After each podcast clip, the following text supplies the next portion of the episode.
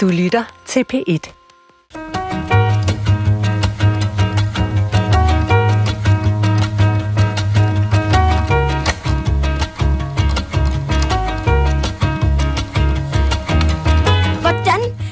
Ser os selv i øjnene, når dyrearter uddør, fordi de ikke har et sted at være. Og sådan der dyrearter, som vi stolte viser frem i samtlige dyreparker og zoologiske haver.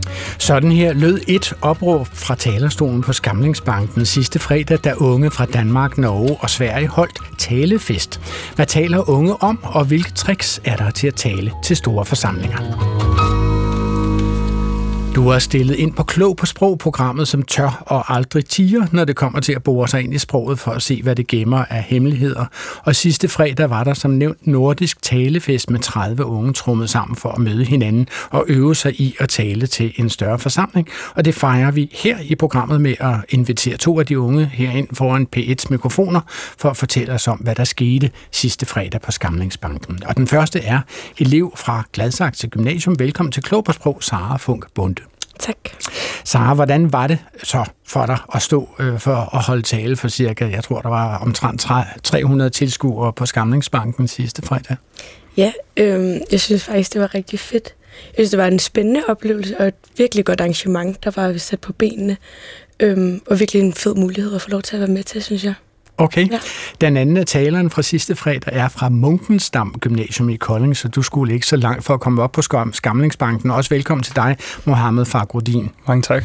Uh, Mohammed, altså hvad tror du, at det betyder for dig, at du har stået på, på det her lidt, lad os bare sige, traditionsomsuste og omsvundne danske øh, talestol på Skamlingsbanken og holdt den her uh, tale for en stor forsamling af danske og norske og svenske tilhørere? Altså jeg tror, hvis jeg var lidt uh, mere uh, klog på historie, så havde det nok betydet lidt mere for mig. Men, det, kan, uh, det kan at komme. men uh, se, bare selve det at holde talen for en, en masse mennesker, det, det har i hvert fald hjulpet på min nervøsitet for eksempel. Hvis jeg nu i fremtiden skal stå foran min klasse og holde en fremlæggelse, så kan jeg huske den nervøsitet, man, der plejede at ligge. Den har man ikke rigtig længere. Uh, nu har man egentlig bare ventet sig til at stå foran en masse mennesker og ligesom snakke ud fra hjertet. Okay, det er jo ret, det, er, det vil jeg sige var stort, ja, ja. Altså, hvis man kan huske tilbage på det, når man skal fremlægge noget, jamen altså, kære venner, jeg har stået foran 300 mennesker på Skamlingsbanken. Bring it on. Præcis. Den selvejende institution Danske Taler stod for arrangementet, som en del af projektet øh, Norden og Verden. Og sekretariatslederen ved Danske Taler er tidligere lektor i retorik ved Københavns Universitet og hedder Sofie Christiansen. Også velkommen til dig, Sofie. Tak skal du have. Sofie Christiansen, altså lad os lige få et overblik over, altså hvad, hvad var egentlig altså, hele opløbet øh, til, at der lige pludselig stod 30 øh, unge talere på Skamlingsbanken der? Altså hvor kom de alle sammen fra? Altså? Ja, altså jeg bliver for det første lige nødt til at rette, at jeg har været ekstern lektor. Jeg har ikke været lektor. Okay, det øhm, betyder meget, om man er ekstern lektor eller lektor. Det ved jeg fra ja. dem, som er det eller ikke er det. Ja, præcis. Så den er hermed forstået? Øhm, jamen, øh, der var faktisk et langt forløb op til. Øh, først så har både Sara og Mohammed modtaget undervisning af deres lærer, som i sin tur er blevet undervist af os fra Danske Taler i at bruge et undervisningsmateriale, vi har lavet, øh, der går på tværs af Norge, Sverige og Danmark. Så har de sendt, øh, altså Sara, Mohammed og de andre unge, har sendt taler ind til os hos Danske Taler, og vi har udvalgt cirka 60 øh, øh, unge elever fra ungdomsuddannelser til at komme op på tre regionale talefester, så det er faktisk to gange, Sara Mohammed har fået lov at holde taler for en publikummer. Og nu spørger jeg helt dumt, altså var det den samme tale, I holdt begge gangene? Altså både på det regionale, øh, den regionale talefest og den nordiske her i fredags? Ja, det var den samme tale. Det var ligesom den, der var blevet udvalgt til det. Okay. Men holdt der. Og min sidste gæst er hende, som har gjort os opmærksom på det her arrangement. Hun har løbet det i gang med fondsansøgninger, og deslige. Hun er fast gæst i vores program og tidligere direktør for Dansk Sprognævn og nuværende privat sprogkonsulent. Også velkommen til dig, Sabine Kirschmeier. Tak. Altså, øh, hvad, hvad skrev du egentlig i fondsansøgningen til AP Møllerfonden for at overbevise dem om, at de skulle give penge til det her arrangement? Jamen, der var to ting. Det ene, det er, at, at det er vigtigt, øh, at, at de unge kommer i gang med at deltage i den demokratiske samtale i deres lande, og at de øh, netop lærer at komme ud over rampen, som man kan sige, når de har noget på hjerte. Øhm, og det andet aspekt øh, i den her ansøgning, det har været at, øh, at sikre, at der også kom en nordisk udveksling, så der er altså et nordisk tema i, i talefesten, således at de unge i, i Norden lærer at tale med hinanden og forstå hinanden på tværs af landene. Er, er det noget, der optager AP Møllerfonden? Det gør det. De har faktisk en særlig øh, fond, en del af fonden, som de, som de giver til nordiske projekter. Det er de meget optaget af. Okay. Mit navn er Adrian Hughes, og hvis jeg skulle have lektioner i at tale, så skulle det da lige være i den der meget sjældne disciplin at fatte sig i korthed. Det kan jo være, at det kommer. Velkommen til Klog på Sprog. Altså, Mohammed Fakrudin, lad os lige begynde med dig. Altså, hvad valgte du at tale om på Skamlingsbanken sidste fredag? Jo, altså øh, min tale hedder øh, Følelsen af hjem, og øh, der fokuserer jeg generelt på øh, den diskrimination, øh, som øh, flygtninge, der kommer hertil, kan møde, når de øh, prøver at integrere sig i samfundet, og ligesom øh, hvordan at Danmark ikke kan føles som deres hjem, øh, indtil vi ligesom fjerner den diskrimination. Mm-hmm. Og hvorfor blev det lige det emne, Altså, øh, nu har jeg selv, selv en anden etnisk baggrund, øh, så det føltes egentlig helt oplagt, da, da emnet hjem var der, at øh, det var det, jeg skulle snakke om, da mine forældre selv har øh, prøvet det her, ligesom at prøve at integrere sig i et helt nyt samfund, hvor de slet ikke kunne sproget, eller øh, de slet ikke kendte kulturen. Og så har jeg også en del venner, der er kommet fra Syrien her i 2015, som, øh, som oplever det her lige nu. Okay, så Sofie, I havde en del forskellige overskrifter, som man kunne vælge at byde ind med, og et af de overskrifter, en af de overskrifter var hjem. Det var, det var faktisk kun øh, det emne, som gik på tværs af de tre lande. Okay, Men så alle skulle bredt. på den ene eller på den anden måde tale om hjem, det er sådan? Ja, fordi det er svært at skrive en fristil, så det er nemmere at have et emne. Okay, godt. Jamen så Mohammed, altså lad, lige, lad os lige høre et klip af din tale. Vi glemmer tit, at integration er en two-way process. Og så har altså i dag opfordret til, at vi ikke stræber efter et samfund med assimilation, men vi i stedet omfavner nye kulturer og normer, det vil være en fordel for alle. For at det kan ske, betyder det også, at vi som samfund skal tage aktivt intolerance, øh, afstand fra intolerance og diskrimination. Vi skal være opmærksomme på vores egen adfærd og sprogbrug. For det er ikke selve spørgsmålet, hvor du er rigtig fra, der er problemet. Det er, bliver lige ved med at spørge, hvis I er nysgerrige, men det er bare ordene rigtigt fra, så indikerer man, at en person, man snakker med, ikke kan være dansk. Så vær opmærksom på jeres egen sprogbrug, så vi ikke ubevidst bidrager til at ekskludere nogen fra samfundet.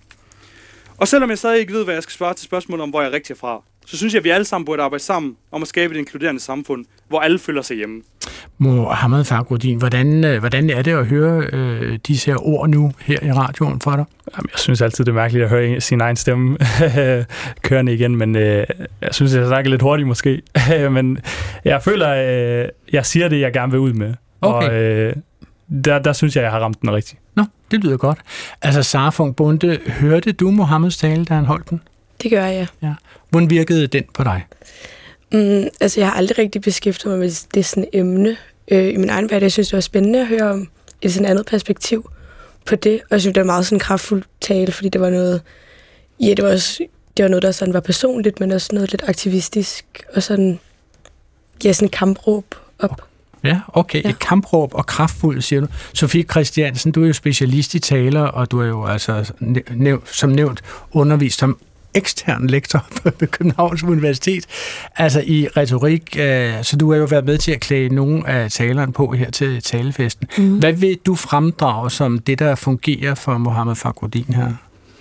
Jamen, øh, Mohammeds tale er talesprogsnær, øh, som gør den til at holde ud og, og høre på. Det er noget af det, vi er gået efter, når vi har valgt taler ud. Så er det et emne, som Mohammed tydeligvis brænder for, og han har mange gode eksempler, konkrete anekdoter øh, fra sin egen hverdag og fra folk, han kender, som gør det vedkommende og gør det øh, troværdigt. Ja, nu bruger du udtrykket talesprogsnært. Altså, hvad betyder det?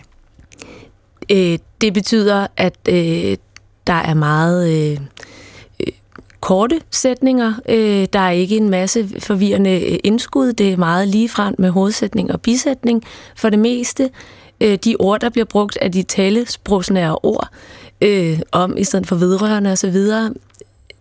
Talen... Så hvis det var vedrørende, så ville det nærmest være sådan lidt øh, kancelisprog eller kontorsprog, eller ja. det sprog, man kunne forvente i en dårligt formuleret offentlig henvendelse? Ja, eller i en, i en dansk stil, øh, hvor øh, unge mennesker bliver opfordret til at skrive på den her meget tunge måde. Så Gør det, de det? Nå, det var jeg ikke klar over. Det er i hvert fald noget af det, vi oplevede med de taler, vi fik ind, at, at mange af dem, vi valgte fra, øh, var meget skriftsproglige, i stedet for at være talsproglige. Okay. Altså, hvordan vurderer du talen her, Sabine Kirchmar? Jeg synes, noget af det, jeg lagde mærke til, det var, at, at øh, Mohammed tog udgangspunkt i den her sætning, det her spørgsmål, han blev stillet. Hvor kommer du rigtig fra? Ikke? Og han går virkelig ind og analyserer, øh, hvad er der galt med det udtryk? Ikke? Og, og det er jo det her ord rigtig, som, som gør en, en forskel. Det er, man spørger ikke bare, hvor du kommer fra, men hvor kommer du rigtig fra? Hvad betyder det for dig øh, at blive stillet det spørgsmål, Mohammed? Altså, jeg kan huske, øh, da jeg først startede i folkeskolen, der kan jeg huske, jeg var øh, måske den eneste med den anden etnisk baggrund. Så jeg kan huske, jeg, jeg prøvede altid at være en del af, af hvad hedder det, øh, størstedelen. Øh, og jeg kan huske, da jeg fik stillet det her spørgsmål, som jeg gjorde en, en del gange, så kan jeg huske, at jeg følte mig lidt øh, som, øh, øh, som ikke en del af det store fællesskab måske. Og, øh, men i dag, der har jeg faktisk ikke noget imod det, da jeg, øh, jeg fortæller med stolthed, hvor jeg kommer fra. Okay, men det er det der lille ord rigtigt, som på en eller anden måde lægger en afstand mellem den, der spørger, og dig, som modtager spørgsmål, eller hvad? Ja, præcis. Altså, hvad hvis det nu var, at øh, jeg gerne vil sige, at jeg var fra Danmark, som jeg har sagt mange gange. Jeg er fra Danmark, jeg er fra Kolding. Øh, jeg er født i Kolding. Øhm, hvor, hvorfor må jeg ikke sige det, for eksempel? Hvorfor vil de gerne vide, hvor, hvor det er, min, øh, min afstamning er fra? Så det er dine forældre, som har været flygtninge og er kommet til Danmark, men du er barnefødt? Jeg, det så jeg er født her, ja. Ja, okay. Ja. Så, så, så hvordan reagerer folk, hvis du siger, jamen altså, kan du, kan du se det på mig? Jeg er fra Kolding. Øh, de spørger nok, hvad, hvad er din baggrund? Men det, det har jeg ikke noget imod, som jeg siger. Altså, okay. jeg, jeg fortæller med stolthed, hvor jeg er fra. Sara Funk, Bunde, lad os vende os mod dig. Altså, hvad valgte du at tale om? Ja, jeg valgte at tale, tale om øhm, min mor, da hun fik kraft, og så mest, hvordan det påvirkede mig som sådan pårørende, og hvordan det påvirkede hele min sådan, hjemmesituation, og hvordan det var at være hjemme. Og der er så også meget konkret fat i ordet hjem. Ja. Øhm, ja. Og så skal jeg jo spørge dig, ligesom jeg spurgte Mohammed, altså hvorfor blev det det emne, du øh, fokuserede på? Ja, altså jeg synes, det var meget lige til at skrive om det, da det var, altså det var, øhm, ja, vi havde fået det der emne hjem, og så er det meget konkret, at det, det var det, der var i mit hjem lige nu. Mm. Og det var det eneste, jeg ligesom lige kunne komme på, også fordi det fyldte så meget, tror jeg. På det tidspunkt, så føltes det måske lidt ligegyldigt at skrive om klimaet eller et eller andet andet, ja. fordi det, ja, det havde, det havde jeg ikke rigtig nogen holdning til på det tidspunkt. Men du siger, at det var lige til for dig at skrive det. Så, så ja. du, du beskriver det jo næsten som om, at disse ord er løbet lige ud af fingrene på dig, øh, hvis du sad og tastede på din computer. Ja, altså jeg synes faktisk, den var overraskende nem at skrive, fordi det var... Jeg, altså, jeg, skulle, jeg skulle bare øh, beskrive, hvordan jeg havde det. Jeg skulle ikke finde på alt muligt nyt og finde på alle mulige argumenter, fordi man kan ikke rigtig være uenig med mig i det, jeg siger. Okay. Altså lad os lige høre et klip af, hvad du så sagde på Skamlingsbanken sidste fredag, Sara. Jeg havde troet, at jeg ville have rigtig meget brug for at være hjemme, da det var tryghed for mig. Men der skete det helt omvendte. Hjem var nu sygdom, og sygdom vil jeg ikke have noget at gøre med. Jeg ville ønske, at min familie var sådan rigtig rigtige sæt os ned og snakke om, hvordan vi har det familie, men det er vi ikke. Jeg følte, at jeg mistede mit hjem i den periode. Nu var hjem et trist sted, hvor jeg blev konfronteret med den sorg, jeg havde over at have en syg mor. Den sorg vil jeg ikke konfronteres med. I hjemmet var der ting, der tvang mig til at acceptere sorgen. Min mor var lige pludselig blevet skaldet, og selvom hun selvfølgelig så helt vildt godt ud skaldet, skreg det bare kraft. Der var piller i alle afkroge. Hele mit hus skreg kraft. Jeg savnede mit gamle hjem. Jeg savnede min mors lange hår. Jeg savnede normale samtaler ved spisebordet. Mohammed, hørte du Sara tale om sin mors øh, kræftsygdom i fredags? Ja, ja det gør jeg. Jeg ja. sad der. Og, og hvordan vurderede du den her tale? Altså, øh, jeg vil sige, det var en del taler inden, så folk var begyndt at miste øh, koncentrationen måske lidt. Okay. Og så kom Sara med sådan en helt anden historie, øh, og folk begyndte at koncentrere. Der var ikke en, ord, der var ikke en, der sagde et ord, og øh, jeg kunne se, der var et par, der fik øh, måske lidt tøj i øjnene. Okay. Det var vel øh, omtrent så god en respons, du overhovedet kunne forestille dig, Sara? Ja, det var det. Ja, jeg kan huske, da jeg stillede mig op, der blev sådan helt stille i hele øjefølelsen. Jeg var den eneste, der stod der næsten, fordi der var ingen, der snakkede eller noget. Det var sådan en lidt vild oplevelse. Og hvordan kan det være, tror du? Mm, altså, jeg ved det faktisk ikke. Jeg tror, altså for først er det jo et emne, der er meget sårbart. Altså sygdom og død, det var altid trist at snakke om. Øhm, men jeg tror også, der var også mange, der sagde til mig, at det var den måde, jeg ligesom udførte, eller sådan, øhm, jeg sådan talte den på, at det var meget sådan roligt. Og jeg udtrykte ligesom ikke selv, at jeg var ked af det. Jeg begyndte ikke at græde, eller altså sådan, ja, det var med sådan en rolig stemme hele vejen igennem. Og så tror jeg bare, det er sådan rørt mange folk, fordi det måske er sådan noget, man selv kan genkende. Okay. Sabine Kirchmeier, hvordan virkede Saras tale på dig? Den virkede meget stærkt, og jeg var nok en af dem, der fik tårer i øjnene, øh, da jeg hørte den. Øh, jeg har selv haft kræft, så jeg, det var meget tæt på, og sådan på mig rent følelsesmæssigt. Øh, det er fem år siden, og jeg har det fint, men, men øh, der kom... Er, er, er du raskmeldt nu? Ja, jeg er raskmeldt nu. Og det er Saras mor jo også, skal vi også lige sige. Ja, ja. heldigvis. Det er vi jo glade for. Ja. Så det er jo en lang, det er lang tid siden, at, øh, det er ikke lang tid siden, det er fem år siden snart, og øh, man kan sige, der kom en virkelig mange ting op øh, hos mig, som fra den tid, øh, men, men jeg blev også slået meget af Saras øh, optimisme trods alt, altså også hendes vilje til at stå det igennem og, og komme ud på den anden side. Altså, Sofie Christiansen, det er jo en meget stærk personlig tale, den her, så det er jo svært at forsøge sådan at behandle den som materiale i anførselstegn, men hvis vi alligevel forsøger at træde et lille skridt tilbage og, og tage et køligt overblik, hvad vil du især øh, fremhæve som velfungerende ved Saras tale?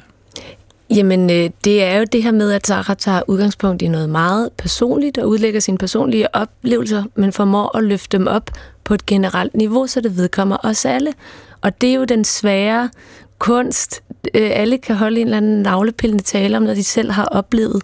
Men det at kunne gøre det til noget generelt og vedkommende, øh, det er en særlig kunst. Og Sara, hun formår i sin tale også at komme med gode råd til andre om, hvordan vi kan i det hele taget begynde at snakke om den her type tabubelagte emner, øh, både inden for familien, men også med klassekammerater og lærere osv. Og, og på den måde giver hun os alle øh, noget at tænke videre over, og en, en måde at handle videre. Jeg vil gerne tage en runde mere om, hvad der optager unge i dag. Hvis vi kortvarigt øh, forlader sidste fredag på Skamlingsvanken, så er der en anden ung taler, som har fået greb om verden. Det er Greta Thunberg, som talte som 16-årig for verdens ledere ved FN's klimatopmøde i New York i 2019. Og noget af det lød sådan her. This is all wrong. I shouldn't be up here. I should be back in school on the other side of the ocean. Yet You all come to us young people for hope. How dare you? You have stolen my dreams and my childhood with your empty words, and yet I'm one of the lucky ones.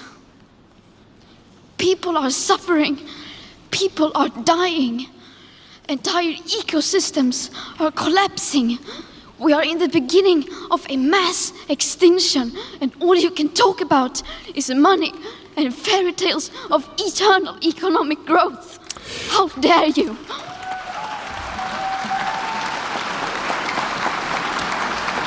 Sofie Christiansen, får du lyst til at krybe ned i et, i et hul og slå dig selv oven i hovedet med en pølse lavet af plantefars i skam, når du hører Greta Thunberg her? Ja, det kunne jeg godt finde på. Det kunne jeg godt finde på. Men jeg bliver også begejstret som retoriker over det, hun, øh, hun formår. Øhm, hun, altså man kan jo sige, at i modsætning til, hvad Sara beskriver om sin tale om sin mors kræftsygdom, så er Greta Thunberg jo meget stærkt følelsesmæssigt berørt her. Mm. Hun er hele tiden, hun er, sejler meget tæt øh, til vinden med, om hun bryder sammen med leje. Ja. Hvordan virker det på dig? Jamen, jeg synes, det virker stærkt, fordi forskellen på, når Sara taler om noget personligt, hvis hun bliver berørt over det, så vil jeg sige, at hun brød det, vi kalder dekorum, altså en eller anden form for anstændig opførsel, så man ikke pådutter andre ubehagelige følelser, når man taler. Men Greta Thunberg taler jo om noget objektivt. Hun henviser også til sin egen barndom, men hun taler om andre mennesker. Og der er der øh, større mulighed for at udvise følelser, når man ikke øh, tager udgangspunkt i sig selv. Nu spørger jeg helt dumt, altså har I hørt den her tale før, Sara og Mohammed? Ja. ja og, og hvad, hvad tænker I om den, at øh, Greta Thunberg tager et sejlskib og sejler til New York og giver de voksne en opsang? Altså, øh, for os, vi har hørt den et par gange i, øh, i skolen, og øh, det, der var selvfølgelig en, der skulle gøre det. Øhm, og nu, nu ved jeg ikke, om hun, den, den har den samme effekt på mig, som Sofie hun nævner. Den er nok mere rettet til jer voksne. Ja. Øh, men øh, ja, det er selvfølgelig en stærk tale. Ja. Hvad synes du om den, Sara? Ja, altså jeg synes også, den her, øh, man kan i hvert fald mærke, hvad hun føler om emnet, og hendes, øh, ja, sådan, hvor stærkt hun føler omkring det, fordi man kan høre, hvordan hun næsten er ved at græde. Øhm, også når det, det er et emne, der ikke sådan på samme måde omhandler hende selv, så der gør det på en eller anden, endnu en måde. En eller anden, sådan, det bliver stærkere, og hun græder. Fordi det er sådan, wow, du tænker på andre mennesker. Ja. Øh, ja. Hvad vil I generelt sige? Altså nu, I var der jo i øh, sidste fredag. Altså, er, der- er der nogen overordnet overskrift for, hvad øh, der blev talt om på Skamlingsbanken? Altså var der nogle emner, der gik igen flere gange, eller hvad? Racisme måske et par Racisme. gange. Øhm, klima var der en gang, tror jeg. Men øh, ellers var det nogle unikke taler. Okay. Vil du sige, at der er, er et tema, eller flere temaer, som går igen, Sofie, i de taler, der blev holdt? Altså nu har vi jo med vilje prøvet at vælge talerne, så de øh, mindede sig lidt muligt om hinanden. Okay, men du har jo et overblik over alle de taler, som er blevet indstillet, og de 60, som gik videre til de regionale talefester. Ja. Så, så var, der, var der nogle emner, som var mere populære end andre? Det var der. Det her med hverdagsracisme øh, eller diskrimination var et kæmpe emne. Øh, Klima fyldte meget, krigen i Ukraine fyldte meget, men det, der ellers fyldte mest, det er pres, som de unge oplever. Øh, Pres for at se godt ud, øh, øh, for at se ud som dem på de sociale medier. Pres for at få gode karakterer igen, så deres forældre kan poste på sociale medier. Øh, Pres for at have det rigtige liv med de rigtige venner og de rigtige fritidsinteresser og job og så videre. Det var et kæmpe emne, der overskyggede næsten alt. En af talerne sidste fredag handlede om at være barnet i en skilsmisse, og den blev holdt af Tristan Thompson. Derfor vil jeg opfordre skilte forældre videst muligt at være der for jeres børn og unge. I skal ikke bare blindt acceptere og stole på, at jeg har det fint. I skal vise interesse, I skal give omsorg. I har ingen anelse om, hvad der foregår i hovedet på dem. Og derfor er det vigtigt at give dem muligheden for at komme til jer med hvad som helst. Se bort fra egne følelser og problemer og være der for dem. Sammen har I skabt det her barn, og derfor må I altså ikke glemme, at I har et delt ansvar for dem. Men jeg vil egentlig også mene, at en mindre del af ansvaret det ligger hos barnet. Jeg opfordrer derfor det enkelte skilsmisseramte barn eller unge menneske til så ofte og muligt, så, til så ofte som muligt med sig selv og sine forældre om, at man er deres ansvar, ikke omvendt. Jeg vil også inspirere mine jævnaldrende til, når I engang i fremtiden selv stifter familie, og det ikke nødvendigvis går så godt med jeres partner, så vil jeg inspirere jer til at gøre, hvad I kan for ikke at give op på hinanden. I giver op på familien, og I giver op på barndomshjemmet. Sofie Christiansen, det her nærmer sig en, nærmest en øh, opsang til talerens mm. jævnaldrende. Når I finder sammen, så skal I altså huske, som mindstemål skal, skal I give det en chance øh, at, at, at blive sammen. Ikke? Var der mange af den slags opfordringer til, til handling i Ja, fredags? Det var der, og det er også noget, vi har fremelsket, både i vores undervisningsforløb og i de uh, workshops, som vi har givet de udvalgte talere. Det uh, mener vi jo som retoriker en god tale skal indeholde. Og hvorfor er det det? Øhm, f- fordi det kan være meget fint at få at vide, at, at øh, verden er ved at kollapse på grund af klimakrisen. Hvis du ikke ved, hvad du skal gøre ved det, så kommer vi jo ikke videre. Øh, den deliberative talegenre, altså den politiske tale, som er det, vi har bedt de unge om at skrive, er jo en genre, som er kendetegnet ved, at øh, man skal ændre, man vil ændre noget i verden, og det kan man kun ved hjælp af andre mennesker. Der, Så den, så den skal være handlingsanvisende? lige præcis. Okay. Sabine Kirchmeier, du har jo været med en, uh, lidt længere end de fleste, næsten og ovenikøbet en anelse længere end jeg har faktisk. Altså i et lange perspektiv, synes du så, der er forskel på, hvad folk, øh, hvad unge mennesker taler om i dag, og, og hvad unge mennesker talte om dengang du og jeg var yngre? Ja, jeg synes noget af det, som, som fyldte en del, det var også noget om identitet. Hvem jeg er jeg egentlig? Og som kønsidentitet var der en del taler. Og det synes jeg ikke, der var så, så tematiseret for, for bare 20 år siden. Øhm, og, og klimaet øh, har jo altid været sådan et tema, men, men det er alligevel blevet meget stærkere nu. Og så selvfølgelig sådan noget som, som krig, det var der jo heller ikke dengang. Så det handler også meget om de, øh, den situation, vi befinder os i. Og der er faktisk flere ting at, at være nervøse for og bekymret for og, og prøve at finde løsninger på. Og nu spørgsmål fra lytterne. Du lytter til Klog på Sprog, som i anledning af Nordisk Talefest sidste fredag handler om det at holde taler, og hvordan det gøres bedst. Og jeg har besøg af Sabine Kirchmeier, privat sprogkonsulent, Sofie Christiansen, som er sekretariatsleder for Danske Taler, og Sara Funk Bunde, som er elev på Gladsaxe Gymnasium, og Mohammed Fagrudin, som er elev på Munkenstammen Gymnasium i Kolding. Vi har en lytter, som hedder Ina Hansen, som skriver til os fra Skalskør lytterspørgsmål lyder sådan her. Jeg er 61 år gammel, uddannet lærer og har arbejdet med unge i mange år. Jeg har selv to børn og følger derfor udviklingen i sproget med videre. Og forleden hørte jeg verden i 4. division på P1 tale om, at noget var biased. Øh, man skulle passe på bias. Jeg ved altså knap nok, om jeg har stavet ordet rigtigt. For det første, hvad betyder det? Jeg kan lige først prøve at starte med at kigge på dig, Sara. Uh, biased, ved du, hvad det betyder? Ja. Ja, hvad øh, er det? Og øh, det er sådan, at man, øh, at man jo har sådan, at ens holdning er præget af måske sin baggrund eller sin politiske holdning. Ja. Eller Ståsted, okay. Ja. Øh, tror du, har hun ramt den, Mohammed? Ja, altså, jeg tænker sådan noget ensidigt, øh, ja, bare ensidigt tankegang. Er det et ord, I bruger? Ja. Ja, også dig, Sara? Ja, i hvert fald et ord, man kender. Kender, okay. Ja. Øh, hvad siger du, Sabine Kirchmeier? Er, har vi fået den nogenlunde rigtige ordbogsagtige definition af, af ordet biased? Ja, altså i hvert fald den ene af betydningerne, fordi ifølge ordbogen, så er der to betydninger. Men grundbetydningen, øh, den er noget med skævt, eller også have slagside, eller være forudindtaget. Og det kommer fra fransk biasis, som betyder skrå eller skråstillet. Øh, men den oprindelige betydning, kan man sige, den, den har man sådan lidt fra den videnskabelige verden, hvor, hvor man for eksempel laver en spørgeskemaundersøgelse, og så, så viser det sig, at de mennesker, man har fået spurgt, der er en, en, en overvejende stor del kvinder i forhold til mænd, eller den mm. ældre aldersgruppe er, er mere repræsenteret end den yngre, og det vil sige... De var så, alle sammen etbenet, og derfor var det naturligt for dem kun at bruge ja. en sko. ja, for eksempel. Altså, så, så, så, så får man selvfølgelig et skævt resultat, og det er det, man kalder for bias. Det, det har man brugt siden 1959 50, øh, i hvert fald her i Danmark. Sådan. Men så er der kommet den betydning, som, som I nævner, det her med, at man er blevet påvirket og forudindtaget, og faktisk i den her uge var der en hel del snak om bias øh, hos Svend Brinkmann, øh, hvor, hvor de blandt andet talte om politiets arbejde, hvor de kunne være påvirket i deres øh, undersøgelser af, at de havde lavet en teori om, hvem der var morderen, og så gik de nogle gange fejl af fakta, fordi de, øh, fordi de var så fokuseret og påvirket mm. forudindtaget på en måde. Ikke? Var det i Brinkmanns Brix? Altså ja, det var det. Ja, okay. ja.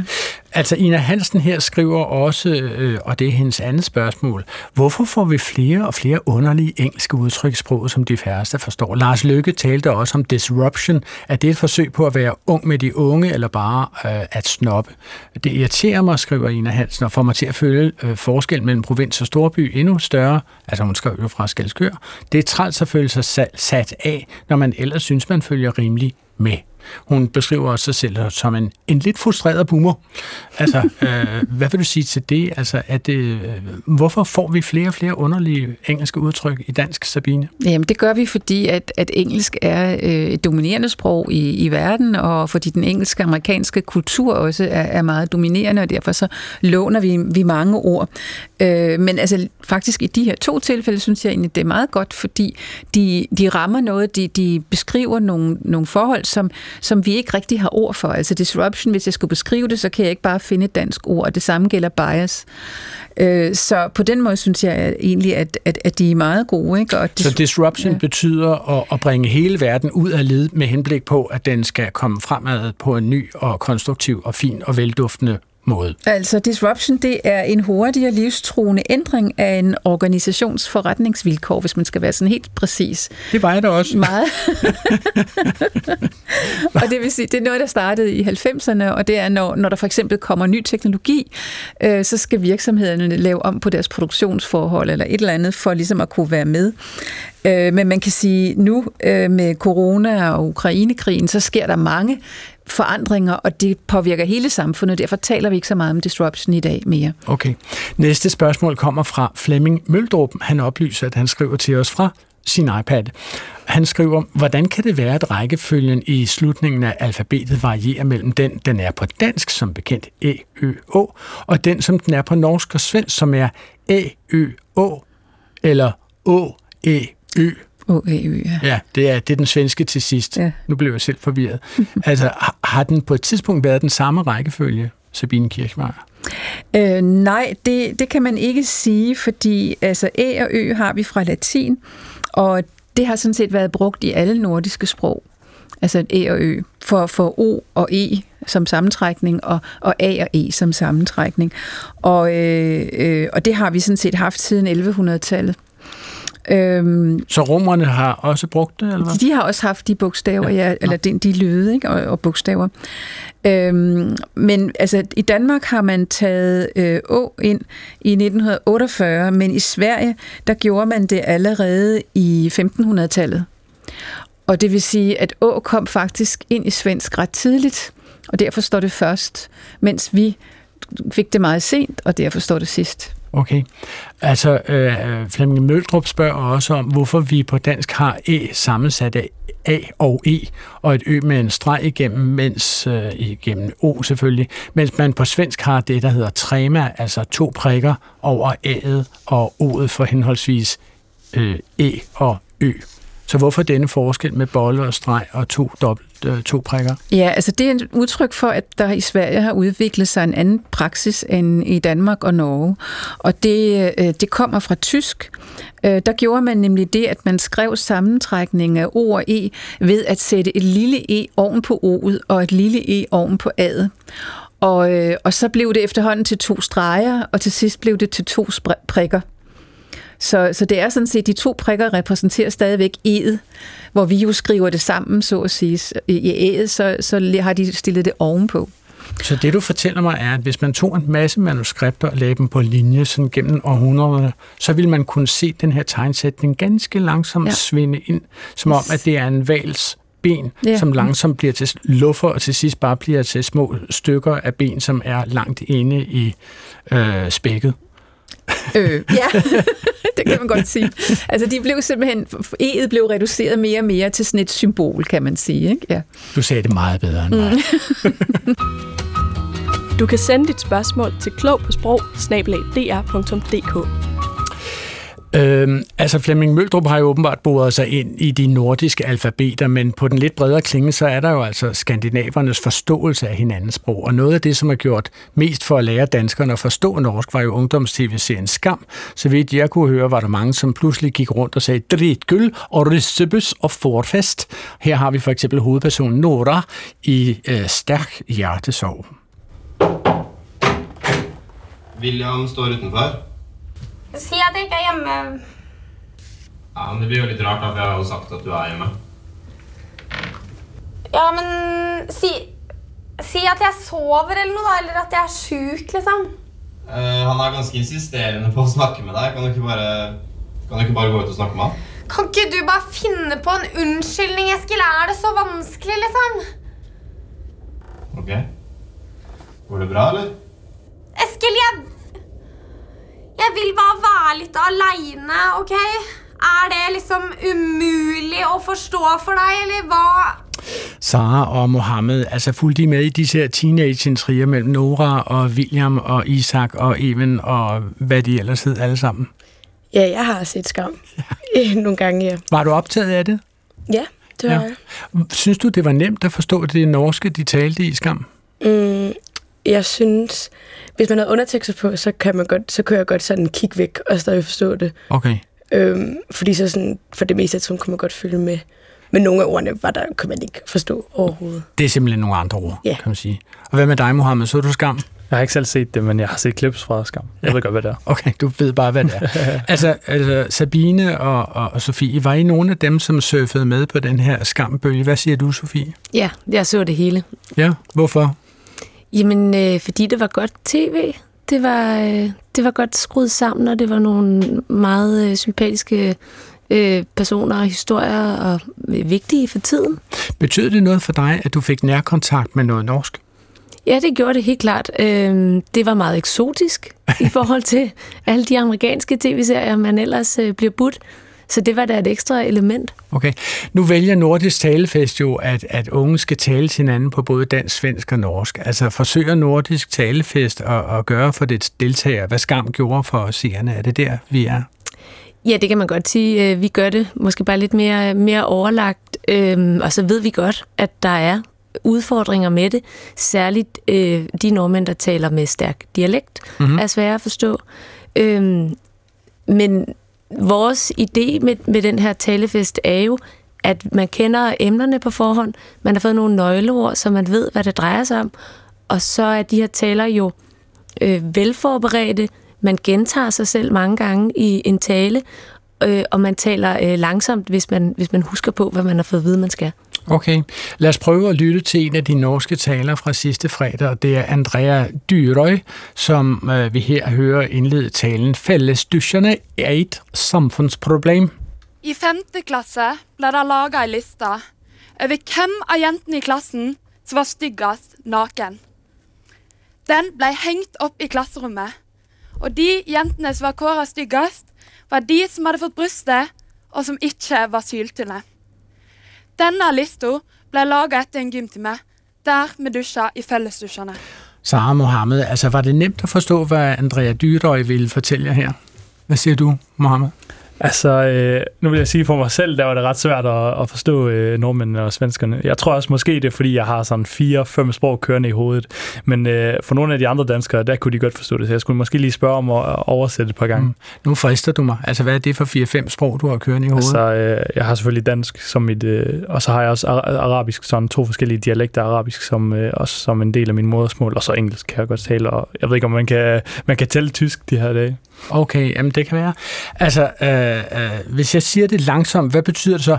Avi kem akienta klassa, så var stykker snakker. Vil du give på, hvad det betyder så? Jamen, det er jo nok dem, der er øh, flottest nøgne. Ja, stykkest faktisk, altså grimmest, Nå, går ud fra. Grimmest. Det er simpelthen, ja. altså, hvad handler det her om, Sofie? Jamen, det handler om, at, at taleren Andrea her har oplevet, at der blev lavet en liste over, hvilke piger, der var grimmest nøgne, mm. og, øh, for det kunne de se øh, i fællesbadene, synes de, og så hængte de den op på skolen, så alle kunne se, at Andrea var den grimmeste pige øh, ja. i klassen. Okay, og hun fortsætter jo øh, sådan cirka sådan her. Fællesdusjerne er et problem. For hvis det ikke hadde vært for de, så hadde ikke denne lista blitt laga. Unaturlig kroppsideal har gjort det normalt å dømme andre sine kropper. Hvis du har fått brystet på barneskolen, så er det rart. Men hvis du ikke har brystet på ungdomsskolen, er det enda rarere. Det er stygt om du er for tjukk. Men det er ikke fint om du er for tynn heller, for da ser du bare sjuk ut. Uansett hvordan du ser ut, blir kroppen vurdert ut ifra urealistiske kroppsideal i fellesdusjene. Ja, vil du, vil du påtage dig nu, Sara, og give mig det indholdsoversigt af, hvad øh, Andrea her har fortalt om? Ja, øh, hun fortæller jo om, hvordan at de der fællesbad er et problem, øh, og hvordan de skaber et urealistisk kropsideal helt fra folk er unge og går i første klasse. Altså. Ja. Okay. Altså, vi har, vi har forsøgt at nærlytte den her tale på redaktionen, og, og, selv vi, som jo altså tilrettelægger et program, som kalder sig Klog på sprog, kom lidt i tvivl om nogle af formuleringer. Dømmer andre sine kropper. Øhm, Sabine mm. Kirchmeier, hvad har jeg lige sagt? Altså bedømme andres kroppe, ikke? Altså på deres ja, kroppe, på, okay. Ja, ja. Okay. Øh, og så den, den der sekvens. Har du født bryster på barneskolen? Er det rart? Sofie? ja, hvis du har fået øh, bryster i øh, første halvdel af folkeskolen, så er du mærkelig. Har du ikke fået bryster i anden halvdel, så er du også mærkelig. Okay, rart. Fanget i den i, i bifart, for nej, bifarten. Nej, nej, altså, det er jo simpelthen et, et af de der meget, meget forfærdelige ord, som lyder som om de er ens, altså de er homofone. Man siger rart på norsk, man siger rart på dansk, men de betyder vidt forskellige ting. Rart betyder på norsk hvad? Det betyder mærkeligt eller, eller ubehageligt. Ikke? Men øh, det, de, de så, det, man kalder det, det er falske venner. Okay. Fordi de lyder jo som noget, vi kender fra dansk. Vi synes jo, at det der er rart, det er noget behageligt noget. Ikke? Men så viser det sig, at det nogle gange har den stik modsatte mm. betydning. Sofie, nu øh, de to klip, vi har spillet af den her norske tale, hvordan vil du øh, vurdere den sådan rent retorisk?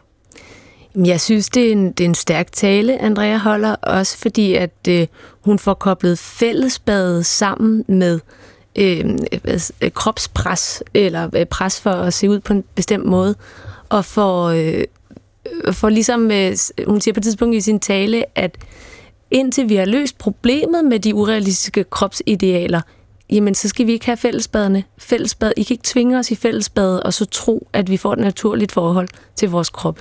Og det synes jeg, øh, for mig, var det en tanke, jeg aldrig selv havde tænkt, men jeg synes, det var et stærkt argument. En svensk taler, Jonathan øh, Leffler, holdt en tale med, en både, øh, med et både hæsblæsende tempo og også en sjov titel. Øh, det der holdt, han holdt talen med titlen Hold fødderne på jorden, hvorfor vi ikke bør kolonisere Mars, og den startede hektisk sådan her. Mars! Vore det inte fett coolt at ha en koloni på planeten Mars? Jag menar, man skulle kunna... Wait for it, wait for Ja, it. varför skulle man egentligen vilja ha en koloni på Mars? Det frågar jag idag er, men också Elon Musk, Stephen Hawking och alla de som har fått för sig att jordens ändliga resurser borde skickas ut i rymden. Jag ska idag argumentera för varför vi inte bör söka ett andra hem på den planet som bär den romerska krigsgudens namn. Sara og Mohammed, altså hvordan går det med at forstå, hvad Jonathan sagde her?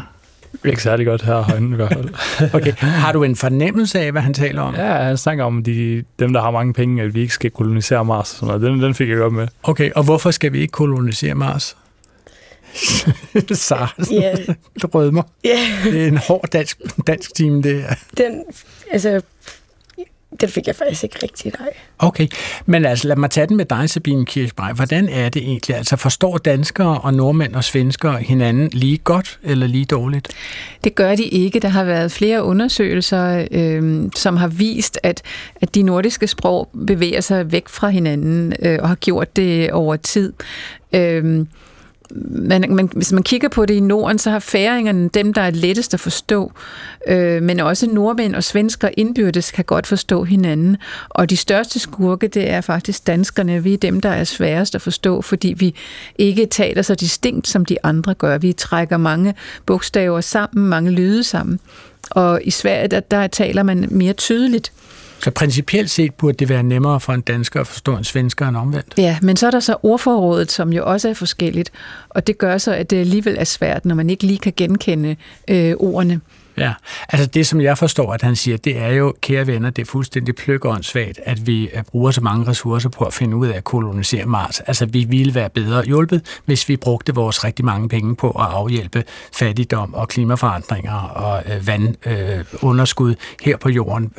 Det er der sådan set lidt bedre perspektiv i. Ikke? Hvad venter I, hvis I kommer op til Mars? Hvor mange af os ville overhovedet være i stand til at komme derop? Det bliver nok de færreste. Ikke? Det tror jeg var hans hovedpointe. Altså, men, men nu kan man jo sige, Sofie øh, Christiansen, altså udover at den er jo på svensk, den her, så er der jo også en... Øh, den er bemærkelsesværdig på grund af dens levering. Altså mm. han indleder jo simpelthen med at kaste det der ord Mars lige i ansigtet på os, så vi nærmest må tabe kagetallerkenen, hvis vi har siddet og hygget os. Ikke? Og så holder han en pause, som er så lang, at man tror, at enten er han faldet helt ud af skoen, eller også at vores radio simpelthen gået i udu i mellemtiden. Ikke? Det er jo derfor, jeg er nødt til som, som en panikslagen radiovært at gå ind og sige, wait for it, wait for it, for det er en pause, han har holdt. Ikke? Det er jo ikke en, vi har lagt i munden på ham. Hvad betyder det med den her levering, Sofie? Jamen, det betyder meget, øh, I kan også forestille jer, at hans øh, kropslige levering var tilsvarende okay. øh, dramatisk. Det er jo en måde at fange vores opmærksomhed. Han var en af de absolut sidste, der skulle tale, og jeg tror, at han øh, gav den lidt ekstra gas for at fange publikums opmærksomhed. Han tænkte simpelthen, at de var lidt sukkerkolde sidst på eftermiddagen. Det, det tror jeg. Og så tror jeg også, at han, han var anlagt sådan, at han synes, det var sjovt at få lidt øh, skuespil ja. med ind. Og pausen gør jo, at... Øh, at man forstår, at det, han siger op til nu, har været ironisk. Ja. At han ikke selv kan svare på det. Sabine, du er markeret. Ja, netop som Sofie siger, altså når man så ham, så, så kunne man se den måde, han agerede på scenen. Han, han, han løb sådan hen over scenen i begejstring, og så gik han fuldstændig i stå, og blev stående nærmest frøs på scenen. Ikke? Så, så det føltes ikke så, så langt, den der pause, som, som vi, vi føler det, når vi bare hører det i radioen. Man kan jo øh, se det på Facebook, ja. fordi det hele blev livestreamet sidste fredag, ja. og nu ligger det permanent på Danske Talers hjemmeside, så man kan se den her Mars-tale. Ja. Og han er virkelig sådan en stand-upper, ikke? Altså det, okay. går, det, det var lige for, det gik over sådan en stand-up-aktion øh, der. Ja. Så I talen om Mars? Ja. Hvordan virkede, hvordan virkede den på dig, Sara? Øhm, altså i starten var jeg meget overrasket over hans sådan, fremførsel af den, fordi det var bare mikrofon i hånden, og da ledningen så faldt ud af mikrofonen, så var det stativet i hånden og op og holde det, og sådan. Så sådan, det var det, der fangede min opmærksomhed til at starte med. Også fordi jeg nok ikke rigtig så godt kunne forstå, hvad han sagde i største del af tiden. Okay, så stemte ja. du lidt ud af indholdet, men ja. det visuelle indtryk gjorde indtryk. Yes, det gjorde det i hvert fald. Okay. Sofie Christiansen, altså nu havde vi jo en lytter lige før, Ina Hansen, som var utilfreds med de her engelske ord som biased og disruption, som sniger sig ind i sproget. Men, men kan de nordiske folk ikke lige så godt forstå hinanden, hvis de bare taler deres fælles øh, fremmedsprog engelsk med hinanden? Hvad er der galt ved det? Øh, jamen, det er der ikke noget galt med, hvis man bare skal forstå hinanden, men hvis man vil komme hinanden lidt mere ved, så er det jo en god idé at lære hinandens sprog. Det er jo også, hvis øh, du får en fransk kæreste og nægter at lære fransk i 20 år, så kan det være, hun bliver træt af dig til sidst. Så hvis vi vil have et, øh, et tættere forhold til dem, så giver det jo mening at prøve at sætte os ind i deres sprog, for bag ved sproget gemmer sig jo også deres måde at tænke og forstå verden på. Og det kan jo også give os perspektiv på, hvordan vi er biased, når vi taler dansk og ser verden gennem den linse, det er øh, at tale dansk. Sabine Kirchmeier, var det her noget, du skrev til AP Møllerfonden, da du skulle overtale dem til at bruge penge på det her nordiske talefest? Ja, blandt andet. Altså, dels det, at, at en tale jo typisk bliver fremført langsomt, så chancen for at forstå, hvad der bliver sagt, er større. Men også det, at man pludselig får et indblik i de andre landes kulturforhold. Og det var der også nogle eksempler på. For eksempel var der en, der talte om stenslag, altså store sten, der rullede ned stenskred af skrænter, og derfor kunne man ikke komme i skole, og man kunne ikke komme hjem. Altså fordi en skole skolevej går rundt om store bjerge. går simpelthen omkring store bjerge. Ja. Og det gjorde kæmpe indtryk, hvor man pludselig tænkte, ja, de sidder altså med nogle problemer oppe i Nordnorge, som, som vi slet ikke kender til i Danmark. Øh, så på den måde kommer kulturerne også tættere på hinanden, man forstår hinanden bedre. Men det er vel også vigtigt, at alle disse taler nu kommer til at ligge i et samlet undervisningsmateriale, så man nu kan undervise i norsk og svensk med taler, som øh, unge nordmænd og unge svenskere har holdt. Ja, det er det der ideen. Både at øh, indholdet måske er lidt mere relevant og vedkommende for danske gymnasieelever, end at skulle læse et eller andet øh, norsk digt, og at man har jo både øh, en, en video med lyd på, og så har man øh, et øh, manuskript ved siden af, så man kan følge med i teksten. Jeg vil gerne runde med jer, hvordan selve afleveringen af en tale kan påvirke, hvordan den øh, opfattes. Øh, altså, der var jo en tale fredag, som i sit indhold lå på linje med Greta Thunbergs fra FN, og det var Ea KH Kamstrup fra Danmark, som holdt talen Verdens farligste dyr. Dyrene kigger på med så modige øjne, mens menneskeheden fælder tre efter tre. Duften af frisk natur og varm fugt erstattes hurtigt af den osende fæle lugt af røg fra diverse maskiner. De kigger på, mens de ser disse maskiner ødelægge alt det, som de nogensinde har kendt. De kigger på, mens fugle og aber flygter fra sultne gravkøer for at overleve. De kigger på og håber på, at det næste fældede træ ikke bliver deres. Kan vi være det bekendt? Kan vi være bekendt at efterlade vores klode til kaos og ødelæggelse? Et kaos, hvor der hvert minut fælles mere, end hvad der svarer til 30 fodboldbaner regnskov. Hvordan kan vi dog se os selv i øjnene, når dyrearter uddør, fordi de ikke har et sted at være? Og sådan der dyrearter, som vi stolte viser frem i samtlige dyreparker og zoologiske haver. Sara Mohammed, altså øh, så I den her tale? Ja. Hvordan virkede den på dig, Mohammed? Altså, øh, noget, der går igen med alle de her øh, gode taler, som vi nævner, det er selvfølgelig følelserne, øh, som kommer i spil, og også øh, bare hendes øh, ordforråd. Øh, det lyder som om, man, man, man ser en hel historie fra sig, også øh, den mængde billedsprog, hun bruger, så øh, den virker i hvert fald godt på mig, og tænker også på alle andre, der sidder der. Hvad siger du, så? Ja, altså det var en meget øhm, kraftfuld tale, for du næsten altså, råber ud til os, og sådan, og sådan meget sådan øhm, volumeskiftigt, når, så, når hun så kommer ned til det sidste, så går hun helt ned i tempo, fordi det sådan, så bliver det lidt mere sørgeligt, og lidt mere sådan, hvordan kan vi gøre det, men før er det sådan lidt mere sådan et, øhm, et råb mod folk, sådan, hvordan kan vi gøre det bekendt. Hmm. Så sådan, ja. Altså, øh, Sofie Christiansen, hvis vi lige holder den her tale op med, med en pincet og kigger på virkemidlerne, mm. ikke? Dyrene kigger på med sørgmodige øjne, mens menneskeheden fælder tre efter tre. Duften af frisk natur og varm fugt erstattes hurtigt af den osende fæle lugt af røg fra diverse maskiner. Det må være de billeder, som du talte om, Mohammed. De kigger på, mens øh, de ser disse maskiner ødelægge alt det, som de nogensinde har kendt. De kigger på, mens fugle og aber flygter fra sultne gravkøer for at overleve. De kigger på og håber på, at det næste fældede træ ikke bliver deres. Øhm, hvad er det for en retorisk figur, som Ea benytter sig af her? Jamen, hun benytter sig jo af flere. Øhm, for det første så er de her dyr personificeret igennem øh, hele talen, hvor at øh, gravkøerne og de andre, de er, er besjælet, altså som om de havde menneskelige egenskaber. Og så bruger Ea jo øh, øh, trætrinsraketter, der indeholder øh, anaforer, altså at øh, det, den første del af sætningen er ens, de kigger på, bliver gentaget tre gange. Så vi har altså en, en trætrinsraket, en gentagelse af samme ord eller led tre gange, som samtidig også indeholder den samme øh, begyndelse. Øhm, Så hvor I består raketten? de kigger på, de kigger på, de kigger på. Okay, det, er en, det kalder man en tretrinsraket, fordi uh, de gammeldags raketter gik jo i stykker en del af gangen. Ja.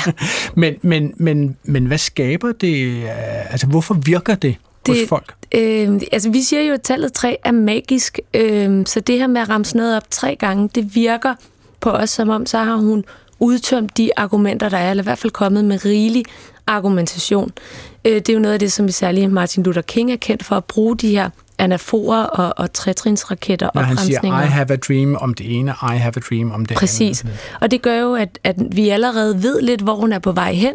Derfor kan vi holde opmærksomheden på, hvad det er, der skifter en lille smule for hver sætning. Og samtidig så er der en rytme i det, så vi ved, hvor længe vi skal holde vores øh, opmærksomhed. Okay.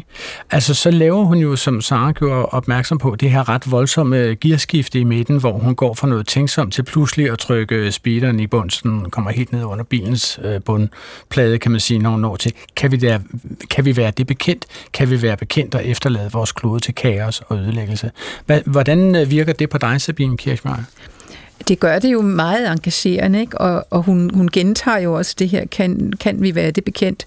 Og det, øh, man, man får jo helt dårlig samvittighed, og, og hun, hun rækker ud til hver enkelt, der sidder og lytter, sådan så at man, øh, man bliver, med, bliver ved med at være engageret i, i talen her. Og så er der jo retoriske spørgsmål gået ud fra, Sofie. Er det det, du vil påpege? Ja, det var det, men også her faktisk, øh, her tror vi, der vil komme endnu en trætrinsraket, fordi hun to gange får sagt, kan vi være det bekendt, men så begår hun et brud. Så nu er vi allerede klar over, at hun har lavet en trætrinsraket før, Nå, nu begynder hun på det igen, men så bryder hun med det i sidste sætning. Og i stedet for at sige, kan vi være det bekendt en tredje gang, så siger hun, hvordan kan vi dog se os selv i øjnene? Og fanger altså vores opmærksomhed igen, hvor øh, vi troede, vi havde luret hende, men så snyder hun os. Okay.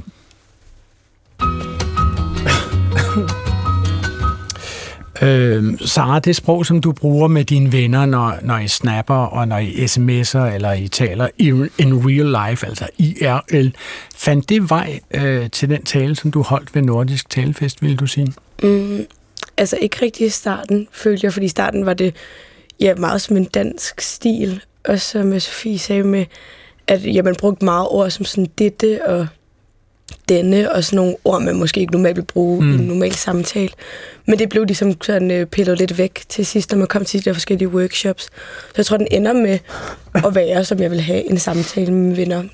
Men, øh, og var, ja. altså, var, var du opmærksom på, at du skulle kigge din tale igennem for tale for uh, skriftsprogspræget ord? Ja, altså til de der workshops, så fik, så fik vi ligesom øh, undervisning i, hvordan at det er bedre at holde en tale med ligesom samtalesprog end skriftsprog. Og Mohammed, ah, ah, kan du komme i tanke om noget, som du ville sige til dine venner øh, på Munkensdam øh, Gymnasium i Kolding, som du ikke ville sige fra talerstolen på Skamlingsbanken? Altså, som vi allerede nævnte før, så bruger vi også en del engelske ord, og det har i hvert fald øh, haft en effekt på, på vores sprog, som jeg ikke holdt til talen. Men øh, specifikke ord kan jeg måske ikke lige nævne lige nu, men øh, der var i hvert fald noget, man lige skulle... Altså, i starten, da vi kom til workshop, som Sara siger, der havde jeg også øh, en del skriftsprog som denne og dette, som vi så skulle gøre til mere øh, mundtlig sprog bagefter. Okay, så generelt kan man sige, at en af de gode råd, som du vil give Sofie til en god tale, det vil være at undgå skriftsprog og benytte i videst mulig omfang talesprog. Har jeg ret? Helt klart. Mm-hmm. Hvis vi nu i, i programmets sidste to minutter skulle forsøge at give folk, hvis vi nu sagde, at jeg skulle holde en tale mm. til en gammel ven, jeg har, som ville fejre sit andet bryllup, øh, fordi det første gik jo galt, mm. øh, på Bernstorff Slot i parken af samme navn nord for København. Øh, hvordan skulle jeg forberede den tale optimalt? Jamen helt optimalt, optimalt, så skulle du prøve at tale den i stedet for at skrive den. Øh, hvis du har tendens til at blive meget skriftsproglig, så kan du indtale den på din diktafon på din telefon. Øh, når du så har talt dig varm og har det materiale, du vil have, så kan du så kigge på det, lytte til det igen og strukturere det på et papir. Og så er det, du skal finde ud af, hvad er det, du gerne vil sige. Så skal du sige det i din indledning, og du skal sige det i din afslutning, og du skal finde på nogle nye måder at sige det på i din midte. Okay. For det mundtlige ord skal gentages mange gange, før det fiser ind. Så man skal sige, hvad man vil sige, så skal man sige, hvad man siger, og så skal man sige, hvad man har sagt. Lige præcis. er, er det simpelthen øh, den helt store klinge med, øh, hvis man skal forberede en tale grundigt? Det er simpelthen øh, det er regel nummer et. Og to, og tre. Ja, lige præcis. Godt. Det var, hvad vi nåede at tale om i dag. Klog på sprog om den nordiske talefest. Jeg træder ned fra talerstolen og siger tak til vores dritkylgæster. Og de var og er stadigvæk Sabine Kirschmeier, privat sprogkonsulent, Sofie Christiansen, sekretariatsleder på den selvejende institution Danske Taler, Sara Funk Bunde, elev på Gladsaxe Gymnasium, og Mohammed Fagrudin, elev på Munkenstavn Gymnasium øh, i Kolding. Udsendelsen her er tilrettelagt og produceret af Anna Sonja Brun og Clara Sofie Vind Litz og præsenteret af mig, Adrian Hughes. Denne udsendelse kan, som alle andre P1-programmer, høres på vores app DR Lyd og på de fleste andre podcast-platforme på genhør næste fredag op til Radioavisen.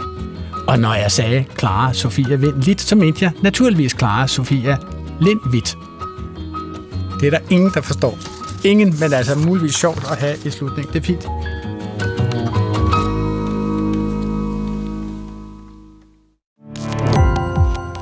Gå på opdagelse i alle DR's podcast og radioprogrammer. I appen DR Lyd.